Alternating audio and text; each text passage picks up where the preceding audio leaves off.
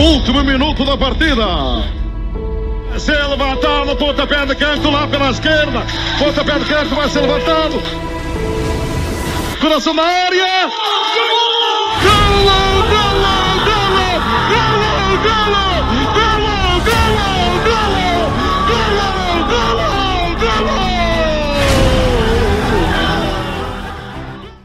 Olá, viva, sejam todos muito bem-vindos a mais um episódio aqui no Coração do Mundo. Hoje, um episódio referente ao jogo inaugural da- do Mundial 2022, ao Qatar-Equador, jogo que a seleção equatoriana venceu por duas bolas a zero. Comigo tenho João Nuno Souza, o meu convidado para este, para este episódio. E, João, antes de mais, antes de falarmos sequer deste jogo, quero, quero saber quais eram as tuas expectativas para este Mundial ah, e o que é que também estavas à espera para este jogo de abertura. Sabemos que não é um jogo cabeça de cartaz, mas como é Mundial, estes jogos entre seleções mais fracas ganham aqui outro ânimo. Sim, é verdade. Eh, antes de mais, obrigado pelo, pelo convite, Alexandre. É, é um prazer estar aqui. Eh, em relação a este Mundial, eh, sinceramente, não tinha grandes expectativas, eh, do ponto de vista que, eh, apesar de ser um Mundial e os Mundiais têm sempre aquela magia, acho que ia saber a pouco, eh, principalmente para quem, para quem gosta tanto, de futebol, como, como tu e eu e quem, e quem nos ouve, certamente. Um, quem, quem viu o Mundial da África do Sul, o Mundial do Brasil, uh, mesmo o Mundial da Rússia, acho que este Mundial ia sempre uh, ser bem menos uh, alegre e, e festivo do que os anteriores. Uh, e acho que isso se confirmou. Vimos que as bancadas não, não foram tão vivas como nos outros anos, uh, a própria cerimónia de abertura não teve o mesmo peso. Todas estas coisas que, fora o jogo jogado, acabam por contribuir para a festa que é o Mundial um, e que este ano deixaram um pouco a desejar, mas uh, não posso dizer que, que esteja muito surpreendido, porque a verdade é que não estou. Em relação a este jogo em si, uh, não é o jogo mais apelativo, uh, sinceramente. Um, havia alguma expectativa para ver, principalmente a seleção do Qatar, e, e acho que simplesmente porque a seleção do Qatar é a seleção que joga em casa e também porque é uma seleção que tem feito um trabalho já a longo prazo, ou seja, já desde que uh, soube que ia organizar este Mundial, soube que ia estar presente, começou a preparar toda uma geração de jogadores, quase foi feita em laboratório, um, para disputar este Mundial. Uh, sabemos que as últimas convocatórias têm sido muito idênticas, uh, já a pensar neste Mundial, tem sido um projeto do país como um todo. Uh, para, para conseguir montar uma equipa competitiva, quando o Qatar estava muito longe de ser uma equipa competitiva, um, quando o Mundial foi anunciado.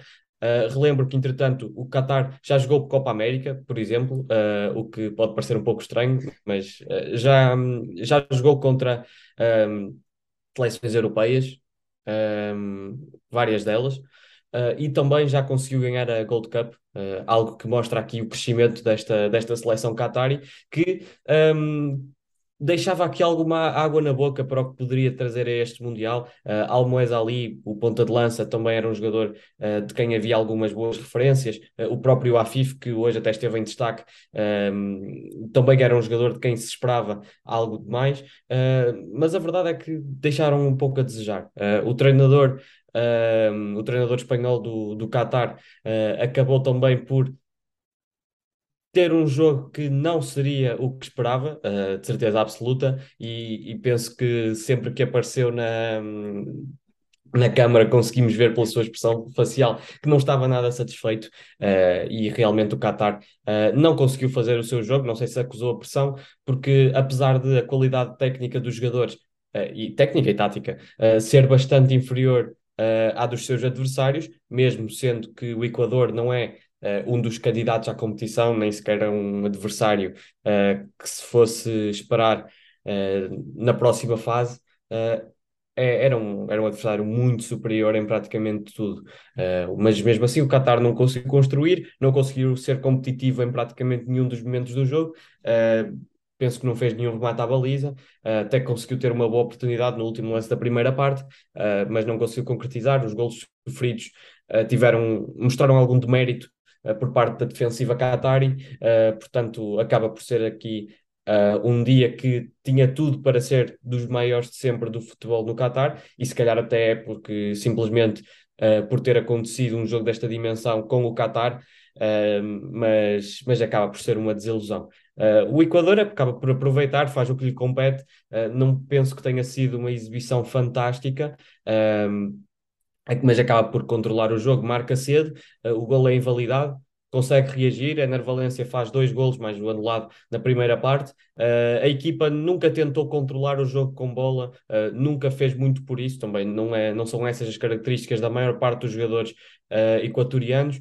apostou sim na velocidade dos jogadores das alas, como o Preciado e o Stupinhã. víamos agora mesmo antes Uh, enquanto investigávamos aqui o site da FIFA, uh, que o Equador fez 26 cruzamentos, o que revela muito do que, do que era pretendido para este jogo, e não se pode culpar uma, uma, uma equipa que tenha Ener Valência na frente por fazer muitos cruzamentos, porque sabemos que é um avançado absolutamente letal no jogo aéreo. E, e voltou a prová-lo com, com mais uma excelente exibição. Uh, fez dois golos, podiam ter sido três, foi pena ter saído lesionado.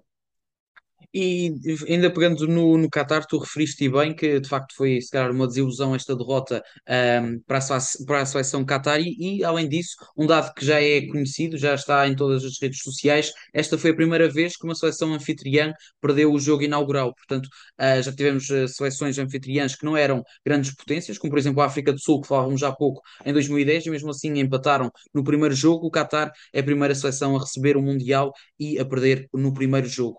Um, depois deste, deste pequeno dado, se calhar falar um, de, mesmo de enervalência, uh, porque já falámos bem aqui do Qatar e daquilo que foi um, a ausência de ideias da, da seleção do Qatar. Enervalência tem uh, dois golos, é, é, jogador do Fenerbahçe de Jorge Jesus, portanto Jorge Jesus neste momento é, é, o único treinador de clubes com jogadores com golos uh, neste, neste Mundial, fez um gol e outro gol foi anulado, o gol logo aos 5 minutos. Uh, olhando se calhar para a seleção do Qatar, pergunto-te, um, com a enervalência à cabeça, não só pelos gols que fez, mas também por ser capitão, mas olhando para toda a seleção, temos Incapié uh, e Estupinhã na defesa, o próprio Preciado que falaste bem, no meio campo Moisés Caicedo, sabemos que é um médio muito rodado na Premier League e um jogador bastante jovem, Gonzalo Plata também, um jogador que nós conhecemos e bem, um, porque esteve no Sporting e sabemos toda a sua verticalidade e a sua rapidez, é uma seleção que achas que um, tem aqui condições para continuar a ser uh, um adversário duro de roer e quem sabe ser uma surpresa neste Mundial? Um, sinceramente não me parece. Uh, e não me parece porque um, mesmo com as debilidades que o Qatar apresentou, nunca me pareceu ser uma seleção assim tão competente quanto isso. Uh, o Qatar pareceu-me defender bastante mal, em, quer a pressionar, quer mesmo em bloco mais baixo. Um, e a apresentação não... disso foi o lance do, do gol anulado, que foi aqui sim, uma confusão sim, sim, da, da, defesa de Qatar. Mas mesmo quando pressionava, pressionava algo sem, sem critério, deixava muito espaço nas costas. Uh, aliás, as costas dos laterais eram. É, eram não, não quero dizer uma autostrada, mas um, deixavam ali imenso espaço deixavam ali imenso espaço e por isso é que também foi tão fácil para os laterais do Equador cruzar tantas vezes. Para os laterais e também para outros jogadores que lá apareciam, como os, os próprios extremos, que mesmo não tendo tido um jogo tão brilhante, os extremos do Equador acabavam por ter espaço várias vezes. Portanto, um, este resultado por 2 a 0 Uh, Parece-me curto, claro que também o, o Equador, mesmo uh, até considerando que alguns jogadores não estavam na melhor forma física, e à cabeça o Ener Valência, que estava claramente tocado, o próprio Preciado também me parece uh, ficar ali algo lesionado, tiraram um pé do acelerador, escolheram gerir o jogo. foi algo mais caótico a segunda parte, Uh, mas também interessava-lhes que, que assim fosse. Uh, sabem que os outros jogos não, não serão assim e não estão programados para, para este tipo de, de jogo. Um, eu acho que a seleção dos Países Baixos é claramente a favorita a passar em primeiro neste grupo. Eu acho que o Senegal é claramente mais forte de, do que o Equador, uh, a nível individual e até coletivo. Uh, no entanto, acho que esta vitória é muito moralizadora e acho que o próprio fator uh, jogo inaugural, com muita gente a ver e ganhar da maneira que foi ganho, vai moralizar muito esta seleção, uh, ainda por cima. Sinceramente, não sei se ficam mais moralizados com a Enervalência ou sem a Enervalência, porque se não estiver, uh, terão toda, toda aquela lógica de tentar honrar uh, o que o capitão fez, como até vimos com a nossa própria seleção no Euro 2016 acho que vai ser interessante ver o jogo entre, entre Equador e Senegal, porque acho que vai ser nesse jogo que se vai, vai decidir a qualificação. Uh, se a seleção do Qatar jogar assim, uh, tenho dificuldades a vê-los a, a conseguir algum ponto. Uh, portanto, tira-se das contas à partida. A seleção dos Países Baixos acho que vence os dois primeiros jogos, uh, depois o último pode relaxar e perder algum eventualmente, mas também acho difícil. Uh, as outras, uh, vamos ver, ou seja, Senegal e Equador, ainda estamos para ver e gostava só de destacar aqui. Hum, além dos jogadores que tu, que tu mencionaste, que, e bem, uh, principalmente o, Caicedo, o jogador do Brighton, uh, falei, uh, e, e mesmo encapiei, porque são jogadores que têm muita qualidade, são jovens e terão uma carreira brilhante na Europa, sem dúvida alguma, mas gostava de, de destacar o Kevin Rodrigues, um, um jovem jogador desconhecido da maioria, mas eu destaco porque é um jogador da segunda divisão do Equador que acaba por ser chamado para este Mundial, e é o único jogador no Mundial um, a ser chamado jogando na segunda divisão do seu país, pelo menos nesta edição, uh, o que é algo muito raro, mas que mostra aqui a aposta do seu selecionador e acaba por ser uma estreia bonita, uh, porque o próprio Kevin Rodrigues chegou a entrar hoje nos minutos finais uh, e acaba por ser uma, uma história a destacar. como te disse, acho difícil que esta equipa do do Equador chega muito longe, uh, mas este Ener Valência letal no jogo aéreo uh, pode causar surpresas porque sabemos que não precisa de muitas oportunidades para fazer gol e deixa os equatorianos sonharem. Já destacaste Kevin Rodrigues, aproveito que olhei agora para o banco de suplentes do Equador e também há Jeremy Sarmiento, que hoje entrou muito bem e pode muito bem vir a ser um, destaques, um dos destaques desta seleção equatoriana. O que é certo é que para já o Equador tem três pontos no único jogo disputado um, e se não me engano, acho que disse no episódio de ontem, uh, o Tito, o selecionador brasileiro, disse que, disse que este Equador poderia muito bem causar aqui alguma surpresa. Sabemos que é uma seleção muito dura de bater e deixou, por exemplo, a seleção chilena e colombiana, duas seleções um, habituadas a estar neste mundi em mundiais, não neste, porque neste não, não conseguiram estar, mas das duas seleções habituadas a estas rodagens, a deixaram de fora na qualificação sul-americana. Portanto, uma seleção do Equador aqui uh, ainda é cedo a terem, uh, mas a ter em consideração. O que é certo, também olhando para o futuro, João, um, é que se calhar este Qatar é que fez, esta, é que fez parecer esta seleção do Equador demasiado uh, boa, porque este Qatar, como já referiste, um, e bem, fez, fez uma exibição muito perto do, do, do paupérrimo uh, e de facto não mostrou garantias nenhumas para o futuro. Uma seleção que conta curiosamente com um português, uh, o único jogador do Qatar nascido em Algueirão, em Martins, uh, Pedro Miguel. mas mesmo assim, mesmo com um português aqui emprestado, não, não conseguem ter um fio de jogo. diria que pelo menos uh, agradável de se ver. Não estou a falar sequer na parte resultadista, mas uh, de facto um futebol muito pobre desta seleção do Qatar. Tu já referiste, creio, na tua uh, intervenção anterior, que esta seleção do Qatar dificilmente a continuar a cifrar algum ponto. Sim, sim, exatamente. Uh, e falavas da, da falta de qualidade de jogo, uh, além dos resultados, obviamente, e, e estou completamente de acordo. Uh, saída de bola muito limitada, víamos os centrais, uh, quando tentavam sair a jogar, não tinham qualquer opção, uh, os médios não, não se mostravam e quando recebiam a bola perdiam-na rapidamente porque não tinham capacidade uh, para jogar naquele espaço, a bola tentava tentavam às vezes sair por fora e às vezes até tinham algum sucesso porque naturalmente é por fora que há mais espaço para jogar. Uh, as únicas vezes em que conseguiam sair a jogar por dentro, uh, e eram muito poucas, eram quando o Afif, que uh, jogou a segunda avançado, mais coisa menos coisa, um, ehm, descia para a linha dos centrais, ou seja, às vezes estamos habituados a ver uh, o número 6 a baixar para a linha dos centrais, uh, quando muito o Não, número o segundo 8, avançado. O Exato. número 10 acho que nunca vi, uh, agora um, um, avançado é, é algo praticamente inédito, portanto é, é, um jogador diferenciado dentro daquela seleção, claramente. Uh, infelizmente para nós não é o Pedro Miguel, uh, é mesmo o Afif, uh, e conseguia fazer a diferença nesse momento do jogo. Era quem dava mais qualidade na saída de bola e era quem conseguia colocar alguns passos verticais e outros até lançar na profundidade os seus colegas. No entanto, mesmo quando conseguia esses passos para, para criar algum tipo de desequilíbrio, uh, os colegas não concretizavam. Portanto, uh, é uma equipa que não consigo imaginar um, ehm, a ter grandes sucessos nesta competição e ficaria muito surpreendido se conseguisse algum ponto. Muito bem, foi este o primeiro dia do Mundial, o Qatar, Qatar 0, Equador 2. João, só mesmo para começarmos a terminar este episódio, olhar para os jogos do dia de amanhã, pedia-te que apostasses aqui num resultado para os três jogos de amanhã e, e desses só umas breves um, palavrinhas de antevisão. Ainda no grupo A, o jogo a meio da tarde, às 4 horas, há um Senegal, Países Baixos, um jogo já bem mais apetecível. Sim, é verdade. Um, e, e espero duas equipas uh, melhores do que estas duas que jogaram hoje, uh, em todos os níveis, coletivo e individual. Uh, como te disse, são as duas equipas que espero que passem este grupo.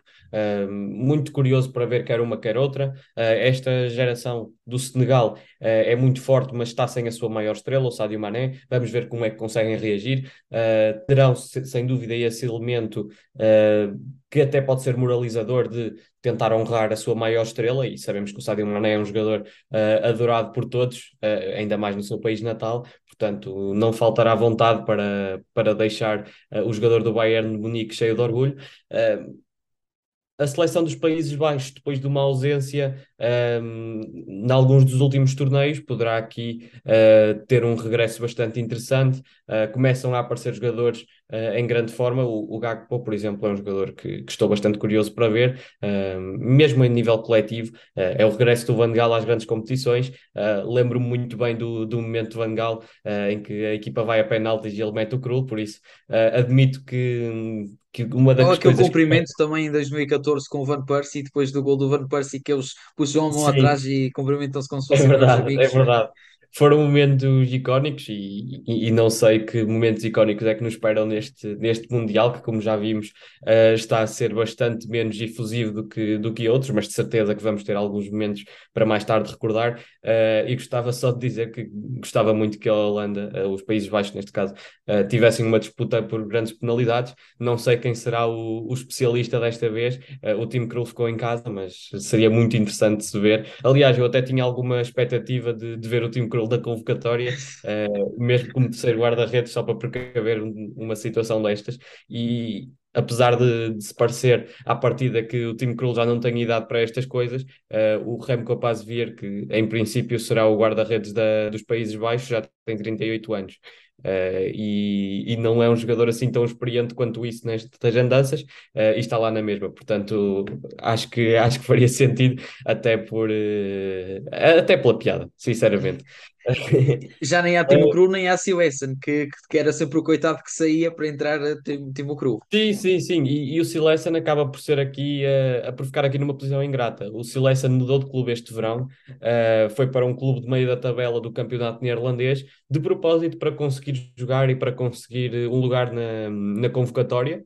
A verdade é que jogou, uh, tem sido sempre titular, uh, mas acabou por não estar na, nos 26 convocados uh, por Van Gaal, portanto acaba por ser aqui uma grande desilusão para a carreira de, de Silesen, que tentou aqui sacrificar um pouco a carreira a nível individual para, para uma chamada ao Mundial uh, e acaba por, por ficar bastante, bastante mal na fotografia, portanto espero que consiga recuperar a nível emocional, porque não vai ser fácil.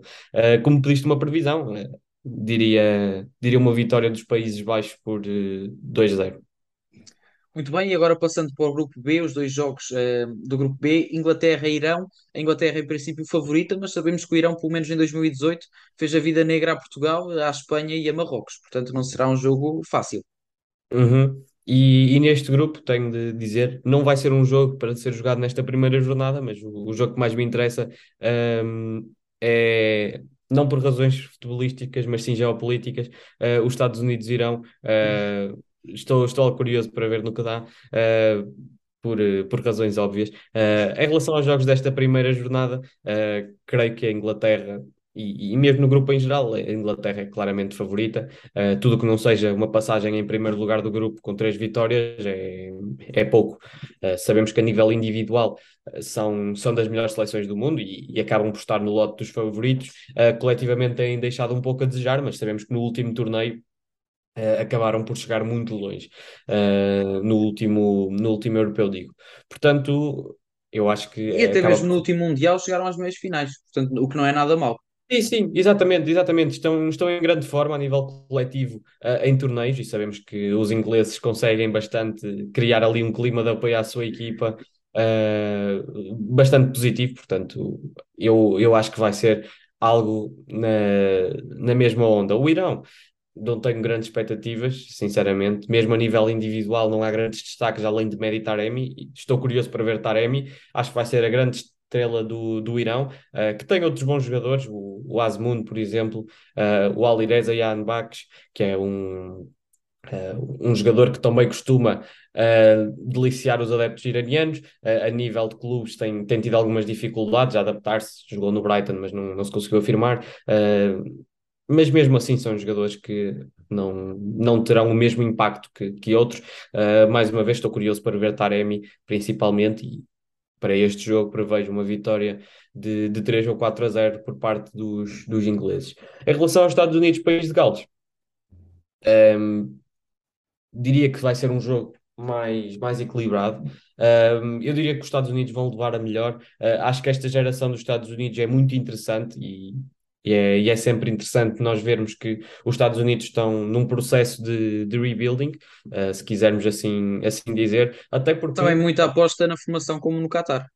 Sim, sim, e, e, pelo mesmo motivo, curiosamente, porque o, os Estados Unidos, tal como o Canadá, que está a seguir mais ou menos a mesma lógica, ainda que não de uma forma tão, um, tão crítica, vá, uh, são, são equipas que já estão a preparar o próximo Mundial, que será uh, em sua casa. Uh, o próximo Mundial será na, na América do Norte.